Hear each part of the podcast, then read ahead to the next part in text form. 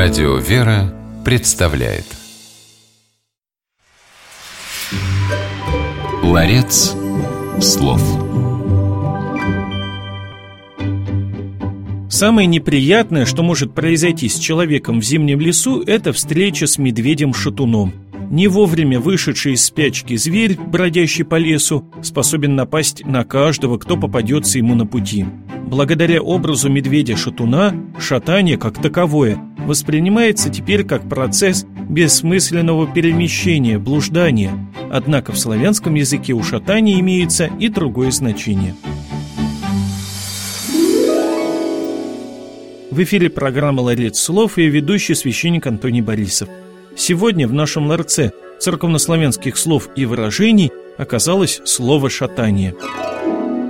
С необычным значением слова «шатание» можно встретиться в одной из первых глав книги «Псалтирь». Второй псалом начинается с таких слов «Скую шаташися языцы». Для, так сказать, неподготовленного уха эта фраза воспринимается примерно так «Почему блуждали народы?». Однако истинное значение библейской цитаты таково «почему превозносились народы».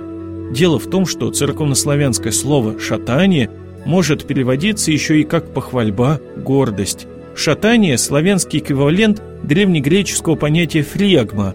Фриагмой эллины именовали поведение лошадей, когда они, фыркая, переминаются с ноги на ногу, взбрыкивают. С точки зрения наших предков, гордый человек похож на строптивого коня, который отшатывается от наездника, его не слушается.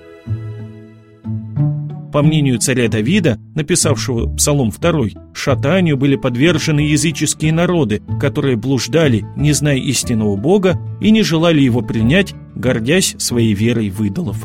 Итак, запомним, что в переводе на русский язык церковнославянское слово «шатание» означает блуждание, а еще похвальбу – гордость. Глагол «шататися» соответственно означает «превозноситься» или «блуждать».